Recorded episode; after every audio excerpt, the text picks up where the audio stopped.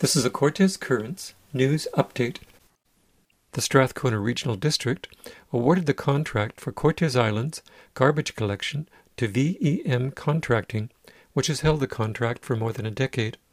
Four companies were asked to submit quotes for a three year contract with a potential two year extension if agreed upon by both parties. VEM Contracting was the only company that responded and the SRD board approved their contract at their March 10, 2021 board meeting.